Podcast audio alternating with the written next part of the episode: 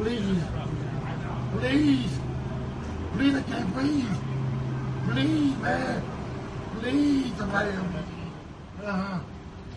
Uh-huh. Oh, What do you want? I can't breathe. Please, the knee in my dick. I can't breathe shit.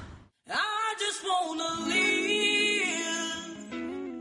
God protect me. I'm a young black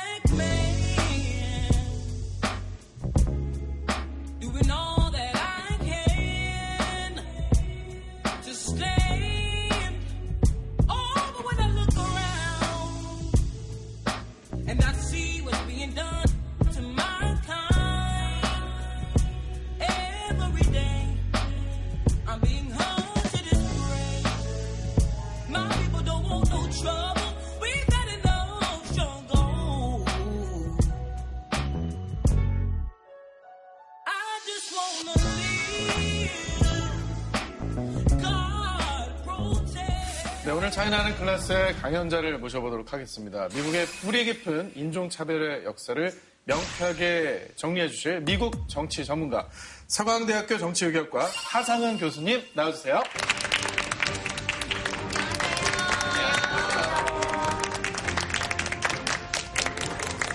네, 안녕하세요. 어, 정치학자 하상흥입니다.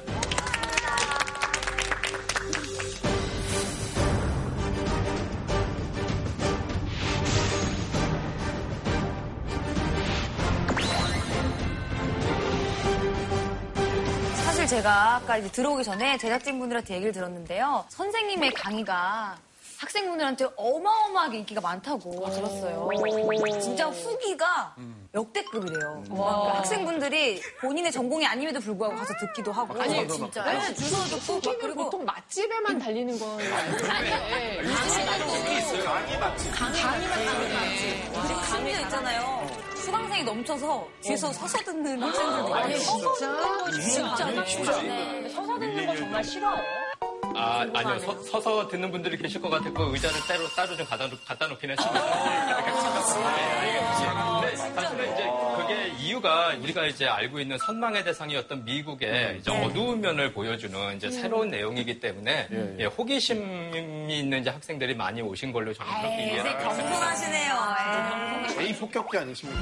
아, 네, 뭐, 그, 예, 그거에, 거기에 대해서 높으면 하겠습니다. 진짜 오늘 주제 굉장히 기다렸어요. 저도 이 플로이드 사건 보면서 어떻게 미국이란 나라에서 이런 일이 버젓이 이렇게 경찰의 손에서 이렇게 일어날 수 있지? 굉장히 소름 끼쳤거든요.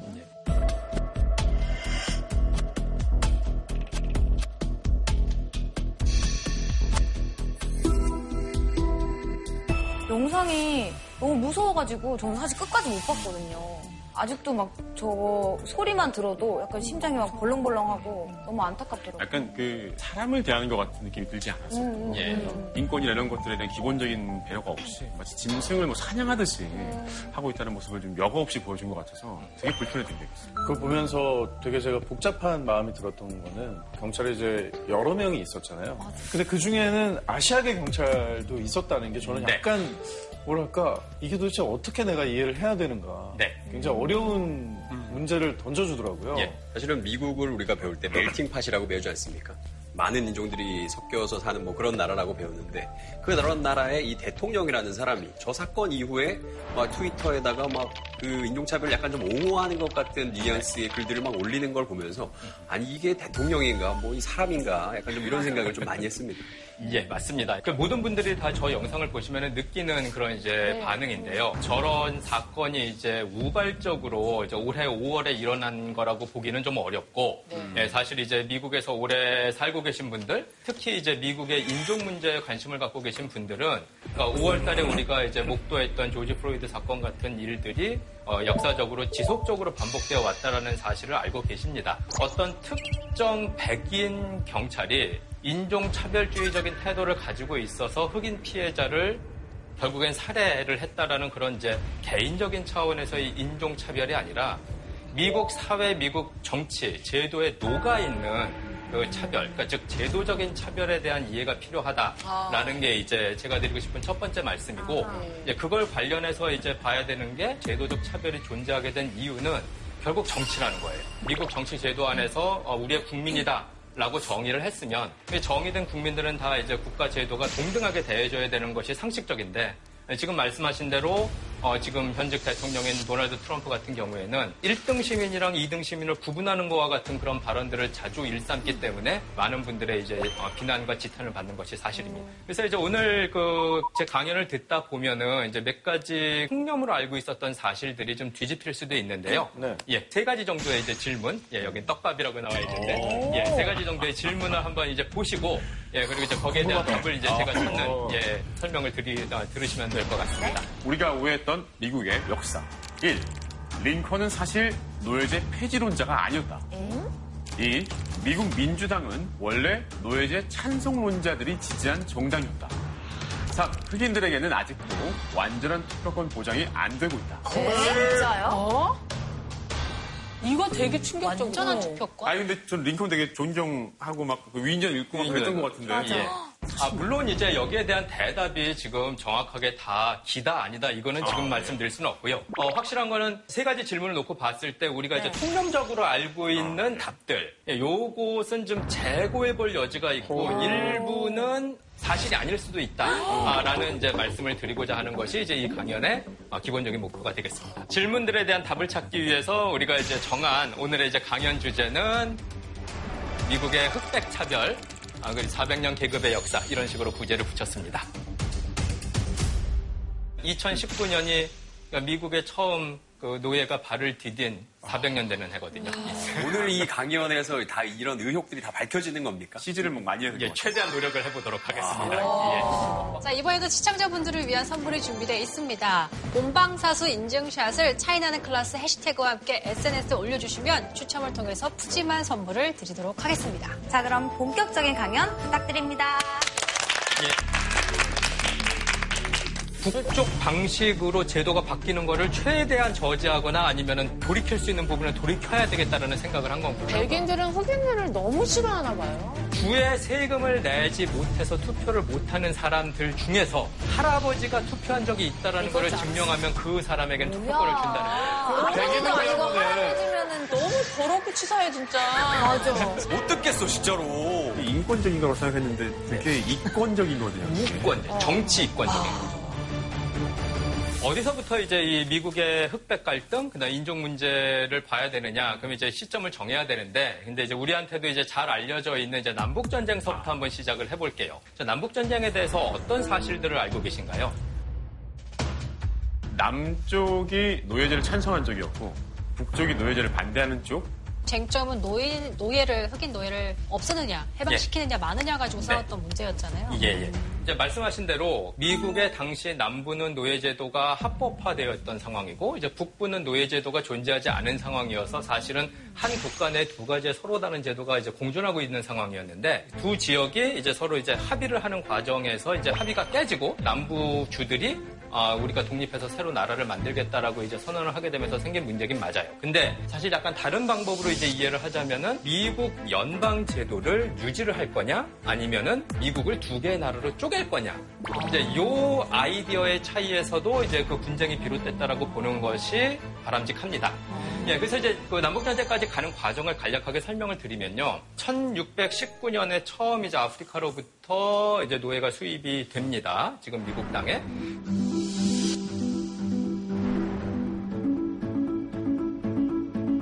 노예들을 이제 잡아온 이유가 뭐냐? 그러면 이제 미국의 이제, 이제 남부 지역의 이제 주된 산업이 농업이었고 그 남부 지역의 이제 그 농업지대가 워낙에 크다 보니까는 이제 그 노동력이 필요했던 거죠. 이제 노동력을 가장 싸게 무료로 이제 공급할 수 있는 방법이 뭔가? 이제 당시 이제 17세기 때 생각을 해보니까 그 아프리카에서 우리랑 많이 다른 사람 같아 보이지 않는 그들을 데려다가 예, 공급을 제공하지 않고 강제로 부리면은 그러면 이제 우리가 어, 이 산업을 융성하게 할 수 있겠다. 라는 생각을 해서 이제 노예제도가 만들어진 거죠. 이제 남부 지역은 상당히 이제 부강한, 융성한 예, 그런 이제 체제를 갖추게 되었고, 이제 북부는 상대적으로 이제 농업이 당시에 뭐 크게 발달하지 않았기 때문에 우리가 지금 보고 있는 미국 상황과 달리 이제 당시에는 이제 남부가 좀 더 잘 살고 이제 북부가 상대적으로 조금 어 이제 경제 발전이 뒤떨어진 상황이다 이렇게 보시면 되겠습니다. 영화 바람과 함께 사라지다 봤었어요. 거기서 남부가 어마어마하게 맨날 파티 벌이고 향락의 장이더라고요. 그만큼 되게 부자 였다는 거죠. 예, 뭐 그런 분들도 이제 계셨던 거고 이제 거기 그 영화에서 보셔야 되는 가장 이제 핵심적인 내용은 일하시는 분들, 예, 네. 집에서 일하시는 분들이 보면 다 이제 흑인들이고 이제 저분들이 다 보면 이제 노예와 노예 후손들이라는 거죠. 그때 아프리카에서 그런 흑인들을 데리고 올 때 감언이설로 가면 잘 먹고 잘 살 수 있다 해서 꽂아서 데리고 온 거예요? 아니면 납치를 한 거예요, 정말? 사람을. 둘 다 있었던 걸로 알고 있습니다. 아. 예, 상품처럼 거래가 되는 거죠. 예, 그래서 이제 가족들 간에 이제 흩어지게 되는 경우도 이- 이제 빈번하게 발생할 수 있는 거고 예, 그런 식의 이제 취급을 받았는데 근데 이제 당시 미국은 다 아시다시피 이제 영국이 이제 식민 지로 이제 운영을 하고 있었고 13개의 서로 다른 식민지가 미국 내에 존재를 한 거예요. 미국 땅에 살고 있는 당시의 정치인들은 어떻게 생각했냐? 두 가지 옵션이 있죠. 하나는 독립해서 13개의 서로 다른 나라로 살자. 따로따로. 또 하나의 옵션은 하나로 뭉쳐야 된다, 우리가. 그러니까 이제 뭉쳐야 된다라는 주장은 혹시 나중에 영국에서 다시 군대를 이끌어갖고 침공을 하게 되면은 뭉쳐야 살지 흩어지면 죽는다. 뭉쳐야 된다라는 입장은 그거고. 뭉치면 살고 흩어지면 죽는다는 말이 그때 생겨난 말입니까? 얼마 그런 건 아니지만 이제 이순신 장군님이 하신 말씀 그게 미국? 상담이었네요. 이해를 돕기 위해서 결국 결론은 어떻게 났냐면은 연방제도를 만들자. 13개 주가 따로 독립국가를 만드는 게 아니라 이제 하나의 연방으로 우리가 살아야 된다. 그래서 연방제를 만들면서 많은 권력을 연방 정부라는 이제 큰 정부에 이제 위양을 하는 이제 이런 식의 이제 제도를 만든 겁니다.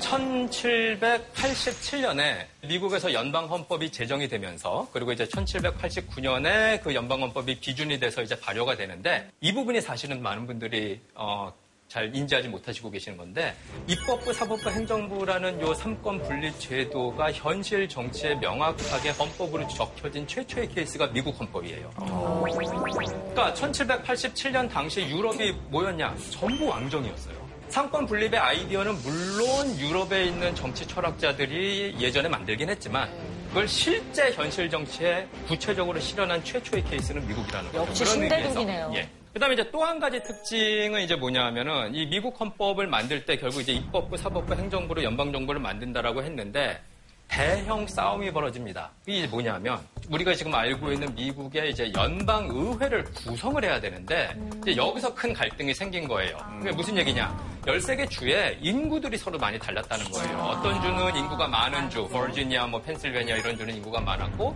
뭐 델라웨어라든가 로드아일랜드 이런 주들은 이제 인구가 별로 없었던 거죠.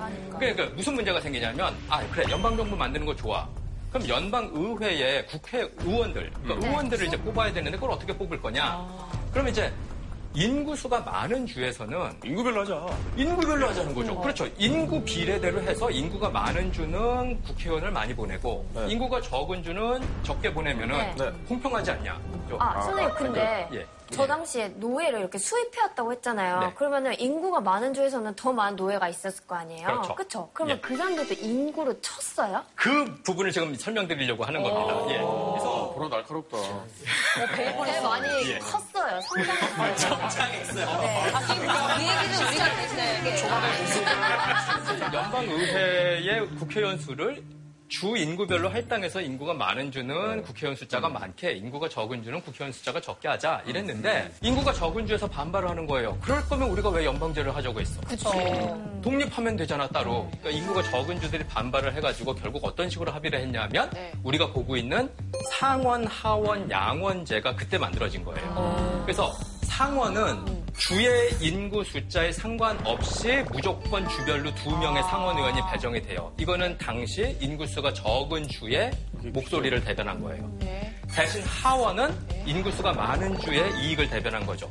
근데 문제는 상원은 문제가 안 되는데 하원에서 문제가 생긴 거예요. 자, 인구 비례로 네. 네. 그러면 정한다.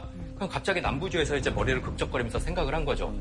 잠깐만. 그러면 우리가 데리고 있는 노예들을 다 인구수에 포함시키면 우리는 하원의원이 더 많이 생기네? 네네. 평소에는 사람 취급 안 하다가 이제 와서 그게 국회의 자기 반응이었어요. 자기 수차례 예, 평소에는 사람 취급도 안 했는데 왜 갑자기 하원 의석수를 배정하는 과정에서 남부주들이 네. 예, 근데 북부는 이제 말씀하신 대로 너네들이 언제 노예들 흑인 노예들을 사람 취급을 했냐 네, 네, 네. 영으로 카운트하자 그래서 둘이 싸우다가 결국 어떤 식으로 합의를 봤냐 하면은 네. 남부에 살고 있는 흑인 노예들은 인구수를 정할 때 주 인구 수를 정할 때 5분의 3명으로 처리를 한다라고 하- 5분의 3명으로 처리를 한다라고 합의를 했어요. 그거는 이게 뭐지? 5분의 3이요. 그게 잠깐만요. 근데 그럼 왜 그런 계산법이 나온 겁니까? 미국 헌법에 담겨져 있는 실제 이제 내용입니다.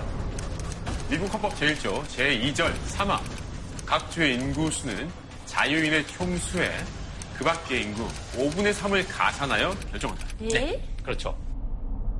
이런 식이 되면 그 흑인 노예들도 5분의 3만큼 5명에서 모여서 3표를 행사할 수 있나요?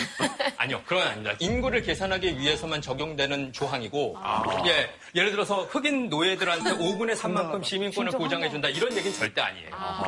예, 그래서 이게 1787년 헌법에 흑인이 등장하는 장면이 세 번 있는데 이제 그게 하나가 이거예요. 예, 그 이제 가장 유명한 이제 5분의 3. 그다음에 이제 미국 헌법에 흑인이 등장하는 이제 두 번째 케이스가 있는데 연방을 만들었는데 이제 남부 주에서는 주장하는 거예요. 야, 우리 이제까지 노예를 계속 수입해 왔는데 우리가 연방의 일부이긴 하지만 여전히 수입을 해야 되겠다. 우리 산업을 유지하려면 노예가 계속 필요하니까 수입하겠다. 근데 이제 북부에서는 반발한 거죠. 노예를 남부가 수입하게 되면은 남부 인구는 계속 늘겠죠. 네. 그러면은 하원의 숫자가 계속 늘거 아니에요. 늘어나겠죠. 예, 그러면 북부주에서는 항의를 하겠죠. 그렇죠. 열심히 자기네들이 애를 낳지 않고서는 따라잡을 수가 없는 상황이 네. 되니까. 그래서 이제 합의를 또 해야 되는 거예요. 자, 어떻게 됐냐? 1787년 이후 20년까지만 남부주는 자유롭게 아프리카로부터 노예를 데리고 올 수 있고 1808년서부터는 새로운 노예를 받는 거는 전면 금지를 한다라는 걸 헌법에 넣었어요. 저 약간 좀 이게 인권적인 거라고 생각했는데 되게 이권적인 거네요. 이권, 정치 이권적인 거죠. 남부의 이권이 좀 더 연방 정부에 많이 들어가게 된다라는 문제점을 이제 북부에서 걱정을 한 거죠. 세 번째 흑인 노예가 헌법에 등장하는 경우가 이제 뭐가 있냐면 그 도망간 노예 조항이라는 게 있어요.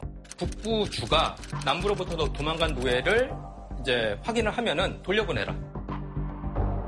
야, 북부는 노예 제도가 없으니까 이제 노예들은 당연히 북부로 도망가고 싶지만 유인이 있는 거고.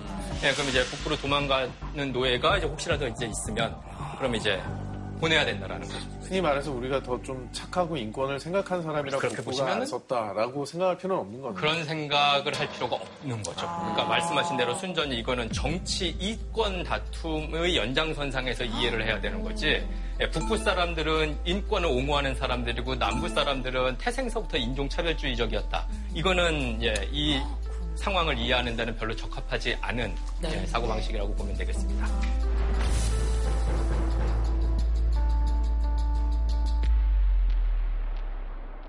미국 헌법에 이제 세 번 흑인 노예가 등장을 하면서 남부 북부 사이에 이제 어느 정도 봉합이 됐는데 이견이. 근데 문제는 미국이 우리가 알다시피 계속 이제 확장을 해요. 원래 이제 13개 주, 동부에 있는 13개 주에서 시작을 했는데 계속 확장을 하죠. 그래서 전쟁에 싸워갖고 이겨가지고 전리품으로 땅을 얻고 그 다음에 협상 잘해가지고 이제 프랑스 왕으로부터도 뭐 돈 얻고 원래 13개 주였던 게 이제 50개 주로 이제 확장되는 과정이 이제 어 19세기 초서부터 지금까지 이어져 오는데 문제가 생긴 거예요. 뭐냐? 그럼 이제 주들을 새로 편입해야 되는데 새로 생긴 땅이 있으니까 이제 저 새로 생긴 땅을 이제 미국 연방으로 이제 흡수를 해야 되잖아요. 노예주 남부주에서는 새로 연방에 편입되는 주는 노예주로 해야 된다라고 주장을 하겠죠. 네. 근데 이제 북부주는 당연히 새로 연방에 편입되는 주는 노예제도가 합법화돼서는 안 된다라고 주장을 할 거란 말이에요. 싸우죠. 그래서 이제 1820년에 무슨 일이 있었냐면 두 개의 새 주를 연방에 받아들이기로 했어요. 이제 하나가 저기 보이는 이제 가운데는 M5로 표시된 미주리 주가 이제 연방에 편입되기로 20년에 했고, 그다음에 또 하나의 주는 저 이제 그 오른쪽 끝에 북쪽에 있는 메인 주가 이제 1820년에 연방에 다시 가, 가입하기로 했어요. 그럼 이제 당연히 이제 남부주의 이해는 두 주 전부 노예주로 하자. 북부주의 이해관계는 두 주 전부 자유주로 하자. 근데 두 개였으니까 합의가 쉬운 거죠, 상대적으로. 하나씩 하자. 미주리는 노예주로 받고 메인은 자유주로 받자. 저 때까지는 이제 아름답게 타협이 됐는데 그 이후에 또 문제가 생기는 겁니까? 그러니까 이제 저 때까지 아름답게 타협이 됐는데 문제는 더 확장하다 보니까 아이고. 그 갈등이 점점 점점 이제 심화되는 일들이 사건들이 이제 벌어지게 되는데 근데 그 중에 하나가 이제 도망 노예법이라고 해서 남부에서 도망간 흑인 노예들을 북부에서 다시 되돌려줘야 된다는 게 있는데 1850년 도망 노예법의 내용은 뭐냐면 남부로부터 북부로 도망간 노예를 혹시라도 북부 사람들이 숨겨주면은 그럼 그 북부 사람이 처벌을 받을 수 있는 조항이 저기 들어가 있어요. 조금 더 구체적이 된 거죠. 그전에는 돌려줘라 그냥 그 정도죠. 정도였다면 안 돌려주면 벌 받는다라고. 시행세칙이 있는 거예요. 이게 시행세칙을 마련한 거죠. 정확하게. 실제로 안 돌려준 사람들이 좀 있었나 봐요. 그렇죠. 이게 왜 문제가 되냐? 이것도 인도주의랑 상관없이 북부 사람들이 반발을 해요. 우리 집에 온 노예를 내가 쓰고 싶었어. 네? 그러면 그 시적. 안 그러면 내가 빨래해야 되는데 제발로 주고 왔으니까 그래 네가 빨래해라. 노예가 피곤이라니까. 아 그래요? 어떤 의미에서 이게 기분이 나쁜 거냐면 나는 북부에 사는 사람인데 왜 남부 법의 적용을 받아야 되냐라는 그렇네, 생각을 할 수. 있다는 아, 거죠. 맞네. 요 내용을 가장 잘 보여주는 이제 미국 연방 대법원 판결이 있습니다. 네, 사건 설명 드리겠습니다. 미국 남부에 사는 육군 군의관의 노예였던 드레드 스콧은 주인의 근무지를 따라 수년간 미국 북부 자유주에 거주하며 결혼과 출산을 한 뒤 다시 남부의 노예주로 돌아오게 됩니다. 이후 주인이 사망하자 스콧은 자신이 자유주에 머물렀던 것을 근거로 이제 자유인이 돼야 한다고 선언했는데요. 스콧의 주장을 인정해줘야 할까요? 인정해줘야 되나요? 북부에 얼마나 살았나요? 그러니까 만약에 50살이야. 근데 25년 이상 살았으면은 자유인이라고 외칠 수 있겠지만 뭐 한 10년 살고 아 그렇게 치면 저도 미국인이에요. 전 10년에 거주를 오래 했기 때문에 그래요? 네, 그렇게 치면은 약간 좀 근거가 얼마나 살았는가를 가지고 좀 얘기를 해야 되지 않을까. 어디에 살았든 건 중요한 건 아닌 것 같아요. 네. 주인이 죽었잖아요. 네. 그럼 자유인이죠. 또 한 가지 문제는 뭐냐면 이제 결혼을 해서 북부에서 애를 낳거든요. 네. 그럼 저 아이는 노예 어떻게 아이라도 보내야 복잡해. 됩니다. 쟤는 본 적이 북부네요. 그러면 아이만 북부 그럼 아이는 자유인이고 부모는 노예라고요? 아니 아이 엄마는 북부로 보내고 아빠는 남쪽에 아니. 아이를 먼저 북으로 보내고 도망 노예가 됩시다. 그러니까 이게 그 문제가 된 거예요. 이런 식으로 이제 법적인 문제가 된 거죠. 그러니까 이 스캇 같은 경우에는 아, 나는 자유주에서 오래 살았고 네. 네, 애도 낳고 네. 가정도 이루었고 내 주인이 지금까지 살아 있었으면 나를 자유인으로 풀어줬을 거다. 근데 결론부터 얘기하자면은 예 저렇게 흑인은 미국 시민이 아니기 때문에 자유주에 거주했더라도 소송 자체를 제기할 권리가 없기 때문에 이 사건은 예. 와, 이게 애당초 뭐 이게 노예의 문제가 아니라 흑인은 미국 시민이 아니므로 흑인은 미국 시민이 아니고 흑인은 주인의 소유물이기 때문에. 근데 그 주인이 죽었다고요. 예, 근데 문제는 그래. 예. 소유물이죠, 그래도. 와, 주인이 권리가 죽었어도. 없는 거야. 아, 그렇죠. 이거는 뭐 입도 못 대보고 이런 거잖아요. 그렇지 뭐. 그렇기 때문에 이거는 이제 가- 그냥 있던 대로 간다라는 거죠. 충격적이네요. 아, 이거 너무 너무 슬프게 너무 슬프다. 서운한데요. 이게 봉합이 될 문제가 아니라 계속 이런 식으로 남부와 북부 간의 갈등이 결국엔 이제 극에 달았던 것이 우리가 이제 말씀드린 남북 전쟁이 되는 거죠. 사실 저 북부에도 흑인이 있었을 거 아니에요. 근데 자유인으로 살아가는 흑인이 있었을 거 아니에요. 근데 미국 연방 대법원에서 흑인은 이렇게 명확하게 표시를 해놓으면은 북부에 있던 자유인 흑인은 우리는 시민이 아니라는 거야. 뭐야? 약간 이렇게 할 근데 수. 소수였기 때문에 힘이 예, 없었을 그렇죠. 것 같아요. 원칙적으로 북부에 사는 자유인 흑인들은 자유인의 신분을 유지를 하는데 이제 네. 한 가지 문제가 뭐냐면 시민이 아니죠. 남부에서 북부로 이제 도망간 노예를 잡기 위해 가지고 이제 추노들이 가, 추노꾼들이 어. 가요. 네. 근데 잘못해갖고 북부의 자유인 그치, 그치. 흑인들을 잡아올 수도 있잖아요. 네. 그렇죠. 그럼 어떻게 해요? 노예 12년이 혹시 그거에 대한 내용이에요? Welcome to Washington, Sullivan. Today,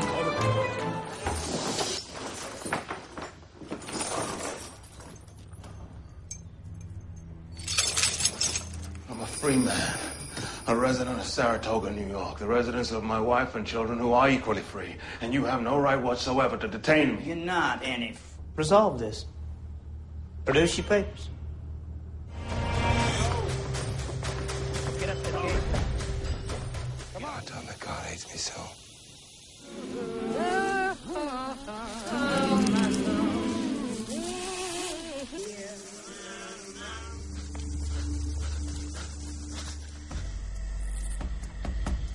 아니 무슨 말을 해도 안 들어주더라고요. 12년 동안이나. 그렇죠. 증명을 할 수 있는 길이 없잖아요. 네가 자유인인 걸 증명해봐. 마찬가지로 네가 노예였던 걸 증명해봐. 이 증명할 수 있는 길이 없잖아요. 그럼 이제 남북 전쟁이 결국 이제 1861년 드레드 스콧 사건 이후 이제 한 5년도 안 돼가지고 결국에는 이제 벌어지게 되는데 그럼 이제 이 남북 전쟁으로 가는 과정에서 가장 중요한 인물이 있죠. 그게 누굴까요? 에이브러햄 링컨. 그렇죠. 우리가 알고 있는 링컨이에요. 링컨에 대해서는 이제 우리 뭐 초등학생들도 전기도 읽고 이래서 네. 이제 많이 우- 어, 이제 익숙해져 있긴 한데요. 그러니까 링컨에 대해서 좀 알고 계신 예, 내용들을 좀 말씀해 주시면 고맙겠습니다. 키가 크다. 변호사였다. 어릴 때 싸움을 잘했다. 아, 예, 그런 얘기도 네. 있습니다. 제가 알기로는 선거에서 예. 매번 패배를 했습니다. 맞아. 그래서 이 정치 패배가 역 인생에서 계속 패배, 패배, 패배, 패배하다가 마지막에 대통령이 돼서 인생을 끝까지 가봐야 한다. 약간 이런 교훈을 예, 배웠던 것 같습니다. 근데 링컨이 이제 1860년에 대통령이 당선이 되면서 바로 직후에 이제 남북 전쟁이 이제 벌어지게 되는데 그럼 도대체 링컨의 어떤 면모 때문에 남북 전쟁이 생기게 된 거라고 우리가 이해를 해야 되나요? 예. 어, 그럼 아까 말씀하셨던 그 링컨에 대한 진실이 지금 밝혀지는 어, 그 거예요? 떡밥. 예, 그래서 거기에 대한 답을 좀 드리고자 합니다. 그 이제 첫 번째 이제 질문이었던 게 그러니까 링컨은 사실 노예제 폐지론자가 아니었다라는 이제 질문이었는데 링컨은 기본적으로 노예제에 대해서 부정적인 시각을 가진 거는 사실이었어요. 예. 근데 동시에 급작스럽게 어느 한순간 연방 정부가 개입해서 노예제를 폐지해야 된다라고 주장하지도 않았어요. 그러니까 대신 이제 어떤 식으로 생각을 했냐 하면은 그러니까 노예제가 없어져야 되기는 하는데 급작스러운 정책 변화로 없애는 거는 좀 무리가 있고 장기적으로 미국이 계속 팽창을 하는 과정에서 새로 편입되는 주들을 자유주로 받아서 그래서 긴 시간을 두고 자연스럽게 노예제가 사멸되는 네, 그 상황을 연출을 하는 것이 가장 충격을 줄이면서 미국 땅에서 노예제를 없애는 게 아니겠냐라는 생각을 했다라는 거죠. 근데요. 사실 그러면 많은 사람들이 오늘부터 노예를 해방하노라 이렇게 링컨의 이미지를 알고 있는 사람도 꽤 있을 거고. 실제 이제 남북 전쟁 중에 그런 선언은 했는데 네. 그 선언이 구속력이 없어요.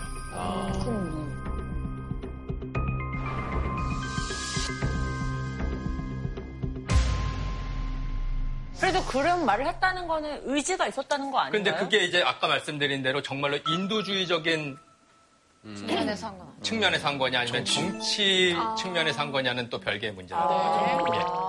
그래서 이제 그 관련된 지금 약간 서로 충돌이 되는 발언들을 우리가 좀 확인해 볼 수가 있는데요. 다른 그 누구와 마찬가지로 저 역시 백인종에게 우월한 지위를 부여해야 한다는데 찬성합니다. 그러나 이 기회를 빌려 다시 이야기하건대 저는 개인적으로 백인종에게 우월한 지위를 부여한다고 해서 흑인종이 모든 권리를 부정당해서는 안 된다고 봅니다. 상당히 약한데요, 선생님? 애매한데요, 어법 선생님. 뒤에는 이제 이거는 직접 말한 건 아니고 이제 링컨이 했던 말들을 모아서 그 내용을 좀 이제 요약을 한 건데요. 이제 요 내용을 보시면은 조금 더 링컨의 입장을 잘 이해할 수가 있습니다. 연방을 지키기 위해 노예제가 필요하다면 그렇게 하겠다. 연방을 지키기 위해 노예제를 폐지해야 한다면 그렇게 하겠다. 연방을 지키기 위해서 두 가지 방법이 다 필요하다면 그 역시 그렇게 하겠다. 아니, 라임이 완전 짝짝 맞는데요? 연방을 라인 지키겠다. 좋아하세요. 노예는. 별로 이렇게 중요하지 않아. 이 사람은 연방 덕후야. 연방밖에 예, 모르는 일차적인 관심사는 연방 바라기. 그렇죠. 상식적으로 생각해 봤을 때 미국의 대통령이 됐는데. 내 임기 중에 나라가 두 개로 쪼개졌다. 누구도 그런 얘기를 듣고 싶지 하진 그렇죠. 않겠죠. 그렇죠. 예. 어렵게 됐는데 계속 떨어지다가. 그렇죠. 링컨의 가장 중요한 목표는 뭐냐 하면 연방을 계속 유지를 해서 두 나라로 쪼개지지 않는 게 중요한데 그거의 가장 큰 방해꾼이 노예제도라는 거예요. 그래서 될 수 있는 대로 전쟁을 하지 않고 평화적으로 이 문제를 해결하려고 노력을 하는 과정에서 네. 이야기들이 자꾸 꼬이는 거죠. 어떨 때는 노예제도를 찬성하는 것처럼 얘기하다가 네, 어떤 네. 때는 노예제도를 반대하는 것처럼 얘기하다가 어떨 때는 약간 급작스럽게 노예제를 폐지해도 될 것 같이 얘기하다가 네. 또 어떨 때는 완만하게 폐지하는 게 낫다. 이런 식으로 이제 어. 많은 정치인들이 하듯이 그런 이제 발언을 했는데 네. 근데 우리가 이제 기억하고 있는 거는 결국 전쟁이 났으니 네. 그 이기는 데에 가장 그 중요한 동력 중에 하나가 이제 인도주의적인 측면에서 우리가 이제 더 이상 이 미국 땅의 흑인 노예 제도라는 걸 가지면 안 된다라는 거를 선언을 할 수밖에 없는 거였고, 네, 그러니까 그 연장선상에서 우리가 이제 링컨을 이해하게 된 거다 이렇게 보시면 우리는 되겠습니다. 여태까지 링컨을 굉장히 인간적인 사람으로 봤는데 지금 보면 굉장히 정치적인 사람이네요. 예, 그렇게 보시면은 맞습니다. 그래서 이제 첫 번째 던진 질문, 노예제 폐지론자가 링컨이 아니었다라는 그 질문에 대한 답은 적극적인 노예제 폐지론자가 아니었다라는 식으로 답을 하는 게 맞을 것 같다라는 게 제 생각이에요. 근데 요즘에 선생님 예. 그 서구권 국가에서 예전에 노예 제도에 조금이라도 도움을 준 사람 동상을 막 뜯어내거나 버리는 일이 있잖아요. 어머나. 네. 이제 그 부분이 상당히 어려운 문제인데요. 조지 플로이드 사건 이후 어, 많은 이제 그 시위대들이 흑인 노예 제도를 옹호했던 적이 있는 이제 과거 사람들의 동상을 이제 끌어내리고 이제 부수고 이런 강에다 버리더라고요. 강에다 버리고 이런 장면들이 있는데 그런 이제 그 폭력적인 방식을 사용하고 있는 시위대랑 사실 이 제도화된 흑백 갈등을 좀 개선해 보자라고 이제 이야기하고 있는 그 사람들은 조금 구분해 봐서 봐야 되는 게 아니냐라는 생각을 합니다. 그러니까 링컨이 노예제에 대해서 미온적인 반응을 보인 적은 있지만 네. 그렇다고 해서 링컨이 노예제도를 결국 미국에서 폐지시키는데 공헌이 없었냐 이거는 절대 아니거든요. 그렇죠. 예, 그러니까 어느 쪽에 좀 더 초점을 맞추냐의 차이긴 한데 어렵긴 하지만 저의 개인적인 입장에서는 예, 그러한 링컨을 과거에 몇 마디 노예제를 옹호하는 것처럼 오해되는 말 때문에 동상이 철거된다든가 이런 거는 조금 심했다 이렇게 이제 이야기를 할 수 있겠습니다. 선생님, 아, 그러면 남부 사람들이 예. 그 링컨이 대통령이 된 다음에 어떤 반응을 좀 보였어요? 자, 그게 이제 1860년 선거인데요. 그러니까 1860년 대통령 선거에 네. 공화당 소송이었던 북부 출신 링컨 대통령이 당선이 돼요. 이제 남부 쪽에서는 그때 이제 링컨을 찍지 않았죠. 이제, 이제 북부 쪽에서는 이제 링컨을 찍었어요. 네. 근데 이제 문제는 이제 링컨이 50% 과반수 득표율을 받지 못한 상태에서 대통령으로 당선이 돼요. 이제 남부 주에서는 이제 생각을 한 거죠. 저 대통령 밑에서는 어렵겠다. 그래서 1860년 11월에 남부 주들이 순서대로 독립 선언을 해요. 연방에서 나오겠다. 그게 남북전쟁의 시발입니다. 그래서 결국에는 남부 주들이 결국 11개가 모여서 네. 남부연합이라는 이제 정치체를 만들어요. 그래서 이제 남북전쟁은 노예제를 유지하고 싶어 하는 남부의 11개 주랑 그다음에 연방을 계속 유지하고 한 나라로 가야 된다라고 주장하는 북부, 그 간의 이제 갈등이라고 보시면 되겠습니다. 네, 네. 근데 숫자적으로 남부가 좀 밀리는데요. 어, 기억해 두셔야 될 게 뭐냐면 남부주가 말씀하신 대로 당시에 남북전쟁 시기에 수적으로 열세였어요. 근데 딱 하나만 생각해 보시면 돼요. 남부주에 있는 거주민 중에 상당수는 노예란 말이에요. 그렇죠. 남북전쟁에 어떤 남부 노예가 남부를 위해서 싸우겠어요? 그렇죠. 맞아요. 그렇죠. 예, 그리고 만약에 남부주에서 북부와 같이 싸운다고 그랬는데 남부주의 노예들한테 야 우리랑 같이 가서 싸우자.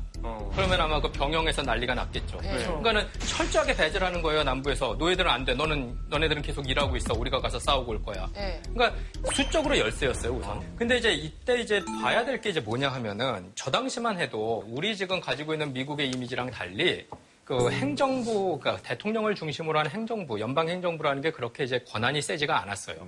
이제 그게 뭐냐면 19세기 중반 남북 전쟁 때만 해도 어떤 미국 사람이 한 주에서 태어나면 그 주 밖을 벗어날 나가죠. 이유가 없죠. 벗어날 방법도 별로 마땅치가 않고요. 한 예. 주가 거의 한 나라만 그렇죠. 하잖아요. 예. 저때 사람들은 연방 정부, 미국이라는 그 나라에 대한 충성심보다는 주에 대한 충성심이 더 강할, 수가 있었더라는 거예요. 그러니까 내가 버지니아에서 태어났으면 버지니아 사람.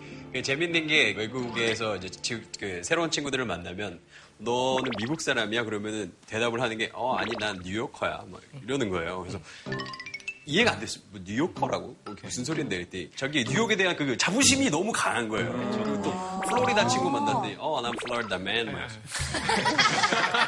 이거 그너 아메리칸이잖아. 그래서 전 이해가 좀 안 됐어요. 그거를 같은 나라인데 그 주에 대한 그 맞아, 그 맞아. 충성심이랄지 아. 로얄티가 굉장히 굉장히 있어요. 강합니다. 그러니까 아직도 나 그게 한국 남아 있다는 게 신기하죠. 이제 자기가 태어나고 자란 주에 대한 충성심 이런 것들이 있어요. 근데 19세기는 더욱 심했겠죠. 그래서 이제 그 남북 전쟁 당시에 상당히 잘 알려져 있는 이제 그 장군, 이제 정치인이 있는데 버지니아주 출신의 이제 로버트 리라는 이제 장군을 한번 좀 어, 살펴보도록 하겠습니다.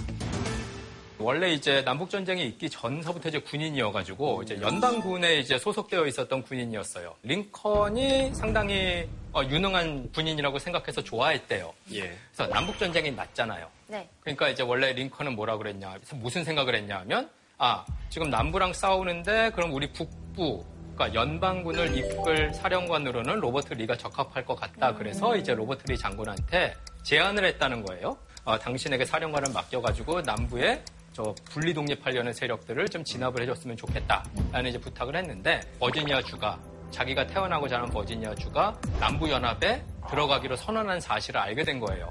그래서 링컨의 그 제안을 거절해요. 이유는 뭐냐면 쉽게 얘기해서 나는 미국인이기 전에 버지니아 사람이다. 그래서 나는 버지니아가 남부 연합으로 가기로 했으니까 대통령 당신의 제안을 받아들일 수가 없다. 그리고는 남부 연합에 가서 남부 연합 반란군의 사령관이 되는 거죠. 지금 그 조지 플로이드 사건 이후 이제 일부 시위대들이 어, 조금이라도 이제 그 어, 노예 해방이라든가 이런 걸 방해했던 예, 그런 이제 인물들의 동상들을 철거를 하고 이제 아니 근데 어, 이분은 애초에 하고 동상이 있었네요. 남부에 있었죠. 어. 남부 사람들은 그래도 예. 좋아했나 보다. 그렇죠. 결국 이제 1865년에 북부, 그러니까 링컨이 이끄는 이제 연방군이 이기는 걸로 끝나고, 예. 그러고 나서 이제 1877년까지의 그 기간, 한 12년 정도 되는 기간을 이제 재건기라고 부릅니다. 그 재건이 뭐냐면 남부를 북부처럼 만드는 거죠. 그 하나의 제도를 만들기 위해서. 그러니까 당연히 핵심적인 내용은 남부에 존재하고 있었던 흑인 노예 관련된 제도들을 폐지를 하고 그래서 북부랑 남부의 정치 제도를 유사하게 만들기 위한 작업을 남북전쟁 직후 11년, 12년 동안 한 것이고 이제 그 기간을 재건기라고 우리가 이제 부릅니다. 요 시기가 이제 제2의 건국이라고 얘기를 해요. 그러니까 근데 요 제2의 건국 과정에서 제일 중요한 게 헌법 개정이 이루어집니다.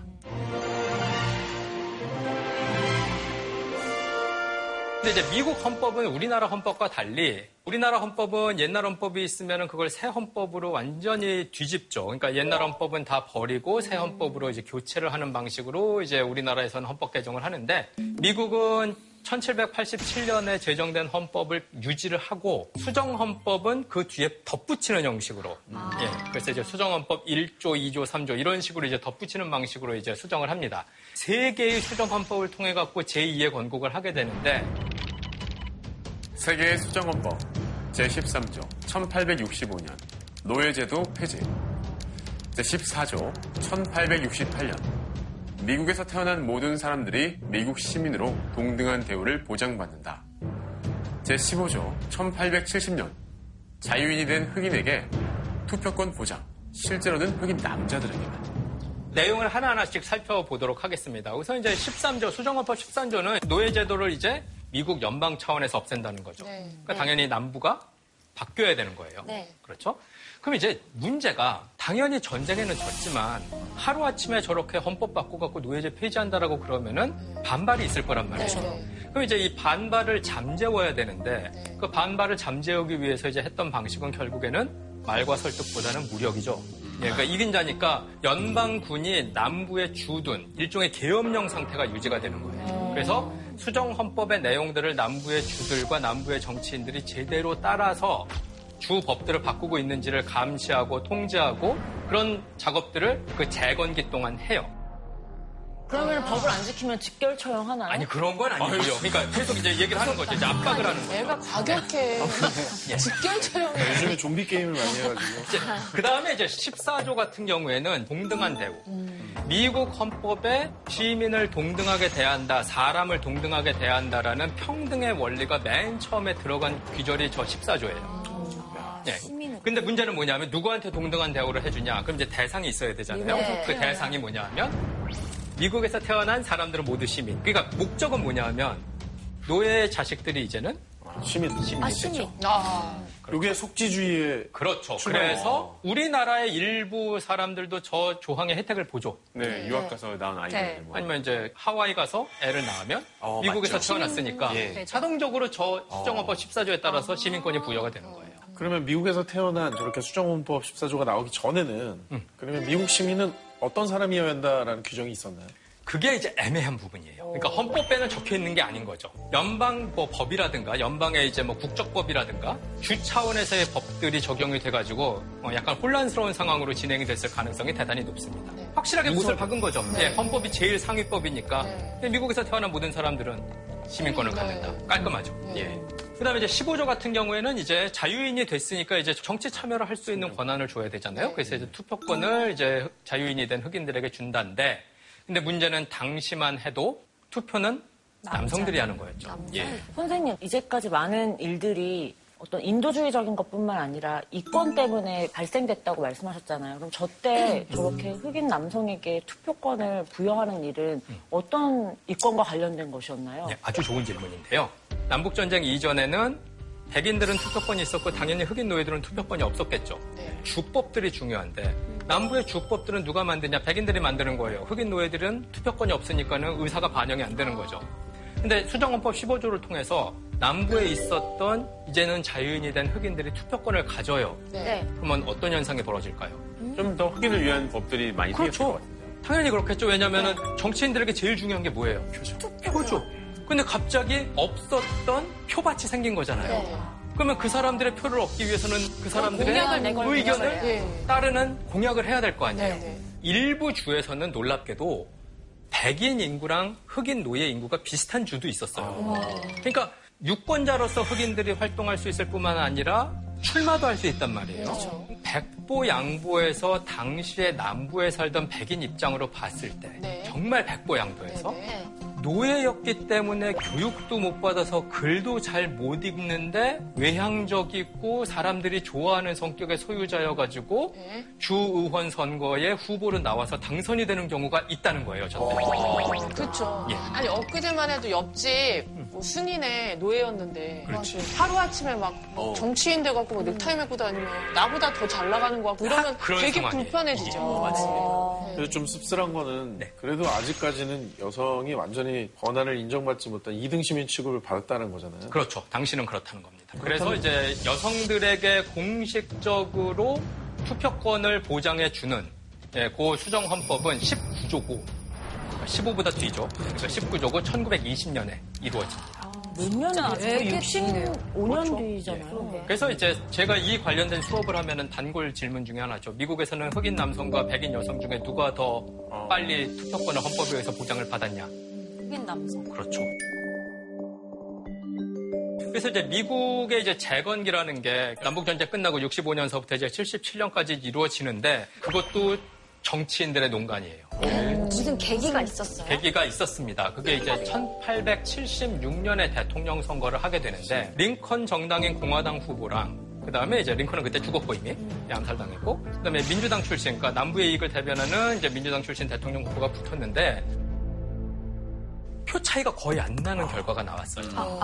경합을 한 거죠. 예, 완전 그래서 지금처럼 땅 따먹기식 선거였나요? 지금처럼 이제 선거인단이 있는 거였죠. 예, 근데 선거인단 수를 봐도 그렇고 전체 득표율을 봐도 그렇고 조금 누가 승자라고 단언하기에는 애매한 결과가 나온 거예요.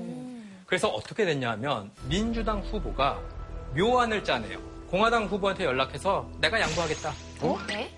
나 대통령 안 해. 네가 해라. 갑자기? 조건이 있죠. 너가 대통령 하는데 대신 대통령 하는 순간 네가 제일 먼저 해야 되는 일은 남부에 주둔하고 있는 연방군을 철수해라. 이걸 요구한 거예요. 근데 이걸 좋다 하고 받았어요. 그래 내가 대통령 해야지. 그 사람을 왜 철수하라고 한 거죠? 그래야 남부의 이익이 유지가 되죠. 남부의 그러니까 연방군이 주둔해서 다시 노예제도처럼 하, 하려는 속셈이었던 거예요? 노예제도까진 가지 못해도 네. 예 그래도 이제 북쪽 방식으로 제도가 바뀌는 거를 최대한 저지하거나 아니면은 돌이킬 수 있는 부분을 돌이켜야 되겠다라는 생각을 한 건 거죠. 아니, 근데 선생님, 그 어떤 잡히지 않은 질서를 유지한 게 연방군이었잖아요. 근데 그게 갑자기 또 빠져버리면 감시의 기능이 없어지면 없어지는 또 거죠. 다시 혼란이 찾아올 수 있는 그렇죠. 그뭐 교과서상으로 자유인이 됐다 그럼 좋은 거지만 현실에서 갑자기 노예하던 사람이 자유인이 되면 뭘 먹고 살아요? 그럼 결국엔 옛날 주인한테 가는 거겠죠?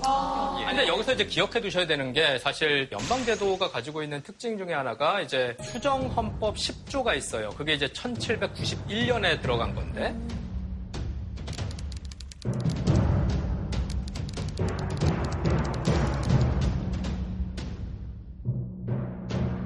미국의 선거법의 상당수는 주법이에요. 예를 들자면은 우리나라는 딱 정해져 있죠. 뭐 이제 선거일에 그 투표소는 몇 시서부터 열어갖고 몇 시에 닫는다. 그게 제주도에 있건 서울에 있건 강릉에 있건 똑같잖아요. 네. 미국은 달라요, 주마다.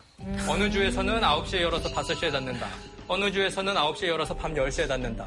그러니까 밤 10시까지 투표하던 주에 살던 사람이 다른 주에 이사가 갖고 살다가 이제 선거일 날 9시에 막 터- 터덜터덜 투표하러 가면은 못할 수 있어요. 주마다 시간도 다르기도 하고요. 그렇죠.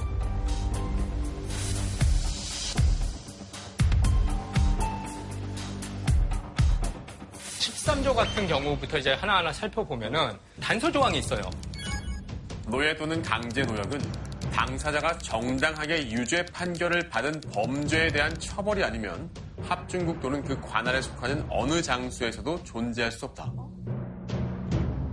그러니까 뭔가 범죄자를 죄- 만들면 되잖아요. 그러니까 죄를. 하나 만들어가지고 그렇죠. 뒤집어 씌워서. 뒤집어 씌운 다음에 노예를 부리면 되잖아요. 근데 이제 일관되게 적용되면 조금 반발이 덜할 수가 있죠. 그렇겠냐는 거예요. 아직 심리가 남아있잖아요. 그렇죠. 그랬겠냐는 거예요.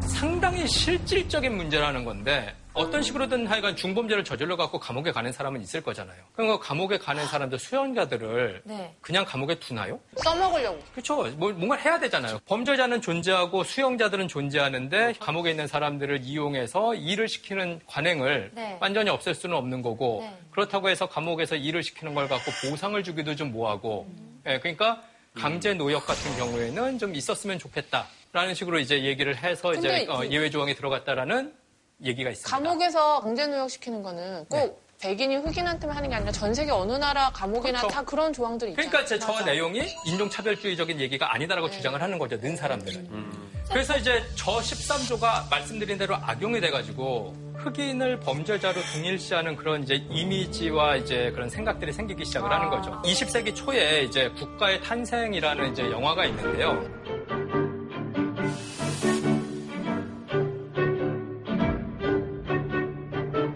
백인 여성이 혼자 숲을 다니다 보면 저런 사람을 만나가지고 어 이제 어, 그 범죄의 희생자가 된다 뭐 이런 식의 이제 내용들에서 저 흑인을 이제 그 백인 남성들이 잡아다가 이제 린치를 해갖고 어, 정의를 실현하는 그런 내용의 이제 영화인데요. 근데 이제 저 영화가 이제 흥미로운 것이 정치인들도 사실 이제 저 영화를 보고서 참 잘 만든 영화다. 그러니까 메시지 자체에도 동감을 하시는 정치인들이 당시에 꽤 있었다라는 거고, 예, 그 중에 이제 잘 가장 잘 알려진 정치인이 미국 대통령을 지냈던 우드로 윌슨이에요. 민족 자결주의 아닙니까? 민족 자결주의 3.1 운동 때문에 우리는 상당히 이미지가 좋은 분인데 우드로 윌슨 대통령은 미국 내에서 노골적인 인종차별주의자라고 알려져 있어요. 어, 윌슨 그런 사람이었어? 어, 대통령에 대한 이렇게 저희가 가졌던 선입견들이 많이 깨지고 있네요. 네. 국가의 탄생 저 영화를 보면은 이제 아까 그 이제 흑인 범죄자를 그러니까 잡아서 즉결로 이제 처분을 하는 이제 그 백인 집단. 이제 그게 이제 실제 역사에서는 이제 KKK라고 해서 이제 나오는 예, 그런 집단이죠. 그러니까 저 집단은 이제 쉽게 얘기해서 이제 백인 우월주의 집단이고 그리고 당연히 이제 남부에서 시작을 했죠. 그리고 이제 저들이 원하는 바는 뭐냐면 흑인들이 자유인이 돼가지고 남부에서 뭐 투표권도 행사를 하고 뭐 후보도 되고 이렇게 활보를 하는데 예, 그거를 연방 헌법을 바꿀 수는 없으니까 이제 그러니까 주 차원에서 아까 말씀드린 그런 주 법들을 이용을 해가지고 우선 제안을 하고 뭐 그것도 안 되면은 린치를 하는 거죠.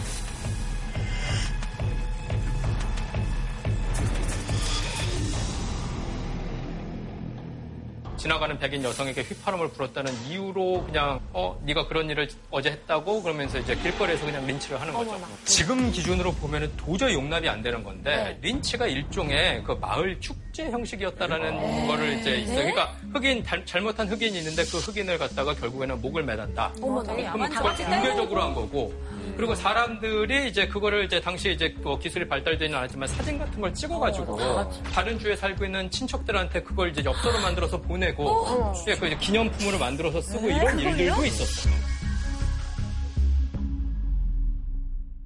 제가 나온 대학교가 인디애나에 있는데 인디애나 옆에 있는 주- 시- 도시가 쿠클럭스 클랜의 시발점이에요. 그래서 그 도시를 좀 벗어나서 그쪽으로 가게 되면 저희끼리도 굉장히 조심했고 거기에는 유학생들이라든지 이런 유색인종 사람들은 여행할 때 좀 조심해야 한다.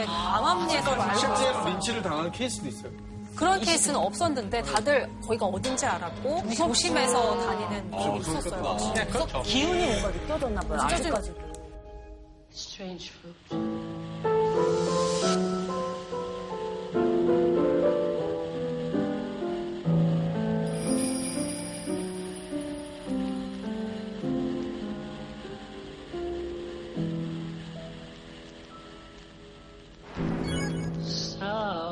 Trees bear strange fruit blood on the leaves and blood at the root. Black bodies swinging in the southern breeze.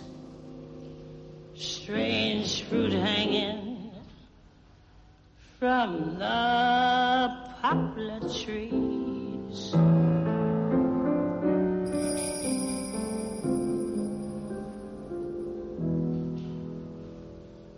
pastoral scene of the gallant South.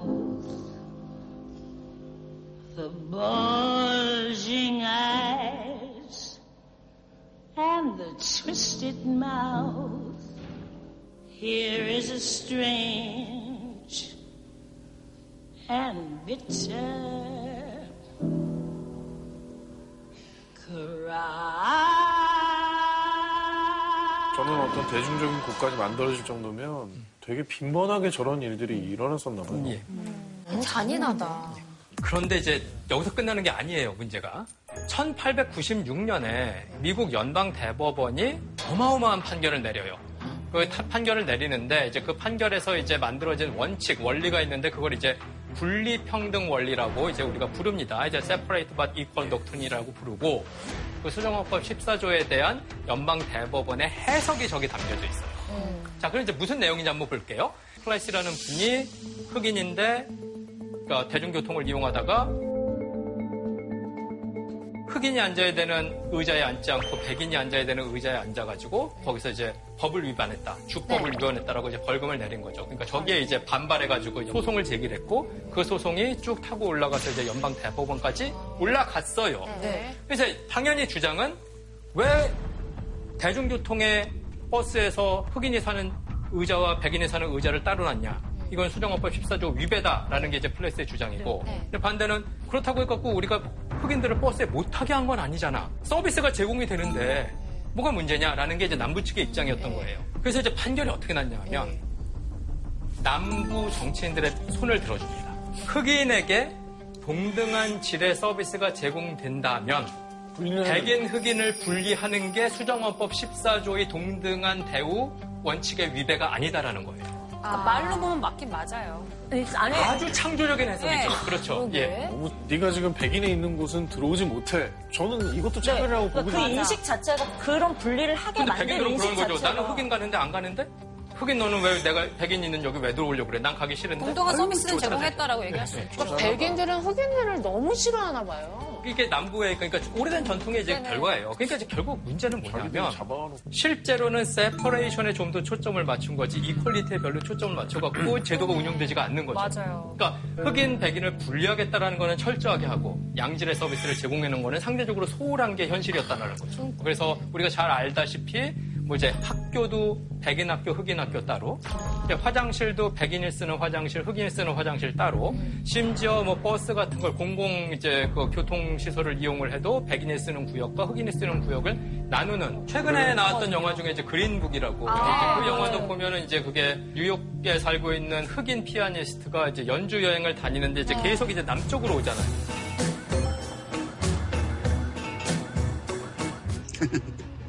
not Tony Dullip.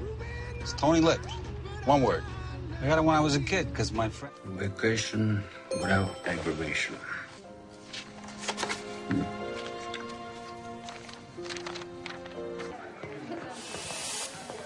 Excuse me, Don. Uh, are you looking for the commode? Yes. Yeah, here, let me help you. It's right out there for that pine. There. Uh, uh, no, you don't understand. He's playing tonight. He's the main event. Uh, I'm sorry, but it is the policy of the restaurants.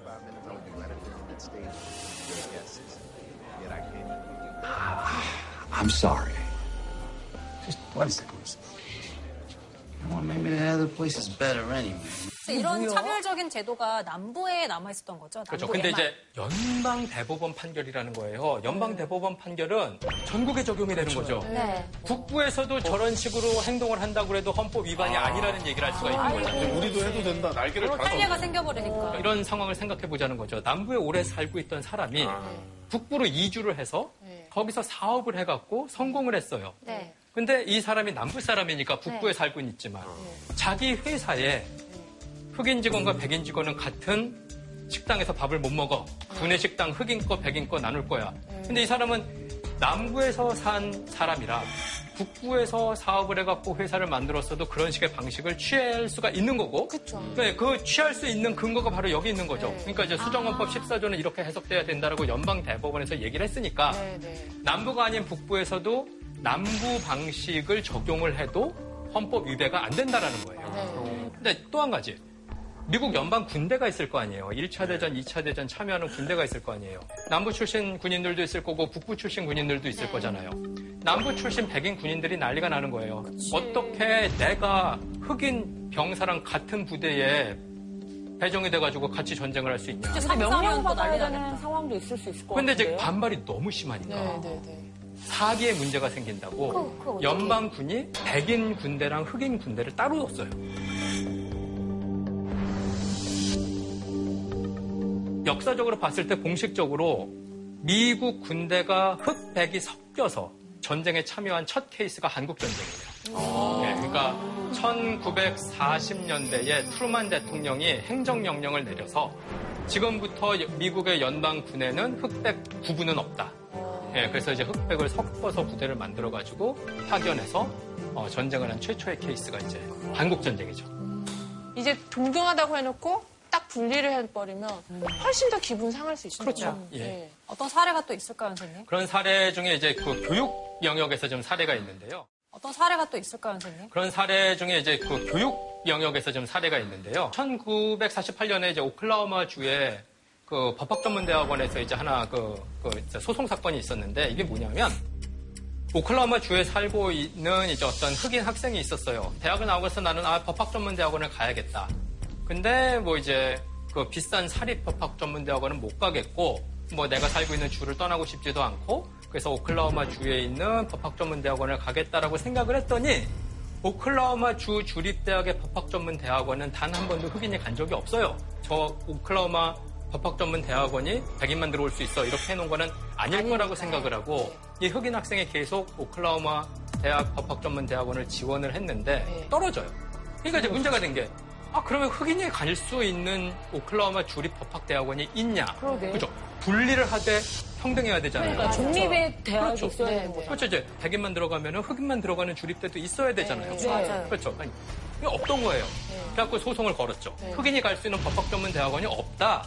이그 내용을 소송을 했더니 당연히 이제 논리적으로 너무 완벽하니까. 역시 법을 배운 학생이라 달랐네요. 어떻게 됐나요? 그래서 이제 될 것 같은데. 오클라호마 주립 법학대학원이 이 학생을 받아야 된다라고 했어요. 어. 그랬더니 난리가 났어요? 오클라호마 주에서 헌법 썼을 것 같아. 졸속으로 흑인을 위한 법학대학원을 만들어요. 그래서 오클라호마 법학전문대학원 분교를 만드는 거죠. 흑인 전문. 아, 이럴 줄 알았어. 내 편법 너무 많은가 봐. 같이 있기. 네, 그래서 또 소송이 이제 생긴 거죠. 이거, 이거 아니다. 이거는 교수진도 지금 제대로 된 것도 없고 학생은 다 달랑 하나고 커리큘럼도 제대로 된 게 없고 이거 아니다. 법에 호소를 해서 이제 다시 오클라호마 법학 전문 대학원에서 받아야 된다라고 이제 결국 판결을 내렸어요. 그래서 들어갔어요? 들어는 갔는데 자기가 앉아야 되는 자리가 다 정해져 있던 거예요. 이 수업은 이 교실에서 듣는데 여기 앉아서 들어라. 진짜 치사하다. 이 상황이 얼마나 심각한 상황이었냐라는 거를 이제 보여주는 하나의 뭐 에피소드 같은 게 2차 세계 대전 당시 우리가 잘 알듯이 이제 그 독일의 제3제국이 히틀러가 이제 만들어 갖고 유대인들에 대한 이제 상상할 수 없는 차별 행위를 한 거죠. 근데 이제 유대인들을 뭐 이거 히틀러가 집권하자마자 차별한 건 아니고 나치 순회들이 협의를 하는 과정에서 엄청나게 많이 참고한 게 미국의 남부법이라는 거예요. 분리 정책. 그렇죠. 나치도 울고 어, 그러니까, 그러니까 예가 있어야 될 거 아니에요. 실예가 와. 정책을 만들려면 그래도 뭐 다른 나치가 지역에서 무슨. 예가 있나. 나치가 한수 배울 수 있는. 진짜로. 그렇게 해석이 될 수가 있는 거죠. 그건 몰랐네. 근데 이런 것들 그래도 좀 이겨내려고 노력을 시도를 많이 했을 것 같은데 그렇죠. 평등을 주창하는 정치인들을 좀 뭐 뽑는다거나 해서 좀 노력을 하지 않았을까요? 그리고 저렇게 법을 배운 전문가가 네. 저런 분리를 바꾸려고 뭔가 하지 않았을까요? 물론 그렇죠. 근데 이제 사실은 근데 공권력이 가지고 있는 힘이 뭉치지 않은 개인의 힘보다는 항상 강하니까. 예. 그래서 이제 수정헌법 15조, 아까 투표 말씀하셨으니까 수정헌법 15조에 따르면 그럼 미국에 살고 있는 모든 시민들 이제 흑인 포함해서 투표를 해야 돼요. 투표를 할수 있는 거죠. 네. 예. 근데 재건기가 끝난 다음에 남부주에 흑인 유권자들의 투표를 방해하기 위한 온갖 법들이 생깁니다. 주법들. 어, 아까 네. 말씀드린 선거법은 주에서 만드는 거니까 네, 네. 이제 만들어져요. 자, 흑인들이 수정헌법 15조에 따라서 이제 투표를 할 수가 있기는 한데 자, 투표를 하기 위해서는 좀 시험을 봐야겠다. 이제 백인 유권자에게는 고양이 철자 CAT를 쓰라고 뭐 이런 거 내고. 나갈, 나갈 수 예. 예, 흑인들 같은 경우에는 갑자기 뭐 헌법, 해- 그러니까 이거 헌법 몇 조냐, 수정헌법 몇 조니, 뭐 이런 걸 이제 물어보는 거죠. 아니, 백인도 모르는 거 아니에요? 그렇죠. 흑인 유권자들을 차별하기 위한 의도로 만든 법이 아니라 의도는 정치를 좀 알고 이해하는 사람만 참여해서 의원을 뽑아달라는 그런 의도로 만들었기 때문에 이건 인종차별적인 법이 아니다라고 주장을 해요. 또 한 가지 이제 주 차원의 선거법들은 투표를 하기 위해서는 세금을 내라고 그랬어요. 세금을 낼 정도의 능력이 되는 사람이 책임 있는 투표를 한다. 말은 뭐. 그럴듯해요, 항상. 예, 항상 그럴듯해요. 항상 그럴듯해요, 지금 선생님, 근데 이건 백인 흑인한테 다 내라고 했던 거잖아요. 백인 흑인한테 다 내라고 하니까 당연히 가난한 백인들이 반발하잖아요. 네. 그들을 선별적으로 구제하기 위해 가지고 네. 어떻게 했어요? 할아버지 조항이라는 걸 만드는 지역이 생겼어요. 할아버지 조항이요? 그게 뭐냐면 주에 세금을 내지 못해서 투표를 못하는 사람들 중에서 네. 할아버지가 투표한 적이 있다라는 걸줄 증명하면 그 사람에겐. 투표권을 준다는 거예요. 그럼 백인도 아니고 할아버지면은 거의 할아버지 근원적으로 세대면 위로 가는 거잖아요. 백인 할아버지들은 아, 노예였잖아요. 노예였는데. 아, 이제 너무 더럽고 치사해, 진짜. 맞아. 아, 나 진짜. 아, 진짜 못 듣겠어, 진짜로. 저하고 살아야 돼, 진짜. 어떤 결과가 나오냐면 통계를 보니 네. 당연히 수정헌법 15조 때문에 투표권을 받게 된 흑인들이 이제 참여를 많이 해서 처음에는 흑인들의 투표율이 엄청 높아요. 네.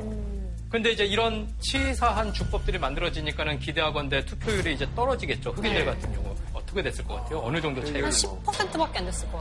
10, 10%포인트 줄 저는 한 반으로 줄었을 것 같습니다. 반 정도까지요. 극단적인 케이스를 몇 개 이제 들어보면은 이제 답을 공개를 하면요. 이런 애들이 있어요. 예. 이런 애들이 있어요. 이런 애들이 있어요. 예. 이런 애들이 있어요. 제로네, 제로. 거의 안 한 거 아니에요? 이건 못하게 한 거네요, 완전. 그렇죠. 예. 뭐 저런 것들이 이제 통계로 나와요. 예, 미시시피 주 같은 경우에는 이제 몇몇 지역에서 예, 흑인 투표율이 유권자가 있음에도 불구하고 0%의 이하도 있어요. 아니, 마치 흑인을 차별하기 위해서 각 주마다 그 경쟁하듯이 대잔치야. 좀 더 창의적인 방법을 찾는 좀 네. 그런 경쟁이 붙은 것 같아요. 이게 이제 일반 사람들한테는 좋은 사인이 됐을 것 같아요. 이제 우리가 얘네들 차별하고 마음껏 권한을 짓밟- 짓밟아도 예. 법이 우리를 보호해주는 그렇죠. 주법이 보호해주고 연방 정부는 개입 안 할 거다라는 믿음이 있으면 계속 차별적으로 나오는 거죠. 아니 그런데 이 노예제가 이제 철폐가 형식적으로는 됐지 않습니까? 근데 그 뒤에 이제 태어난 세대들이 있을 거잖아요. 네네네.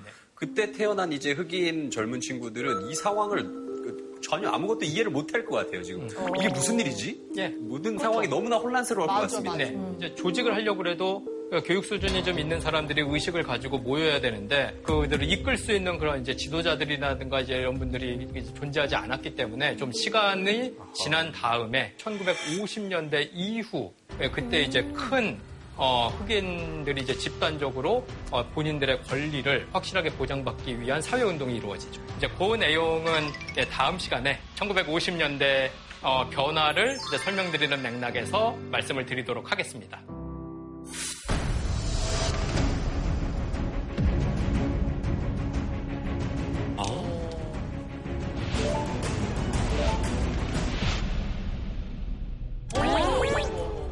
너무 말도 안 된다. 흑인은 범죄자 혹은 마약을 하는 사람들. 교묘하게 범죄자라는 낙인을 찍는 거죠. 뭐야, 너무 억울하잖아요. 세 명 중에 한 명이 감옥 간다면서요. 범죄에 노출될 가능성도 높고 악순환이 되는 거예요. 흑인 입장으로서 너무 절망적이었을 것 같습니다. 그렇지만은 지금 현재도 제도적인 차별이 지속되고 있다.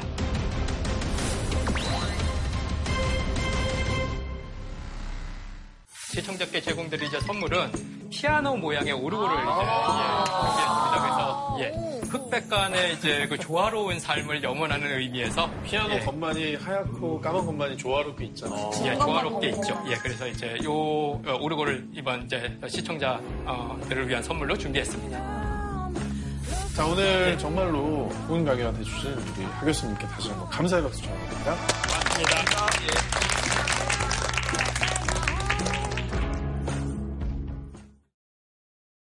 JTBC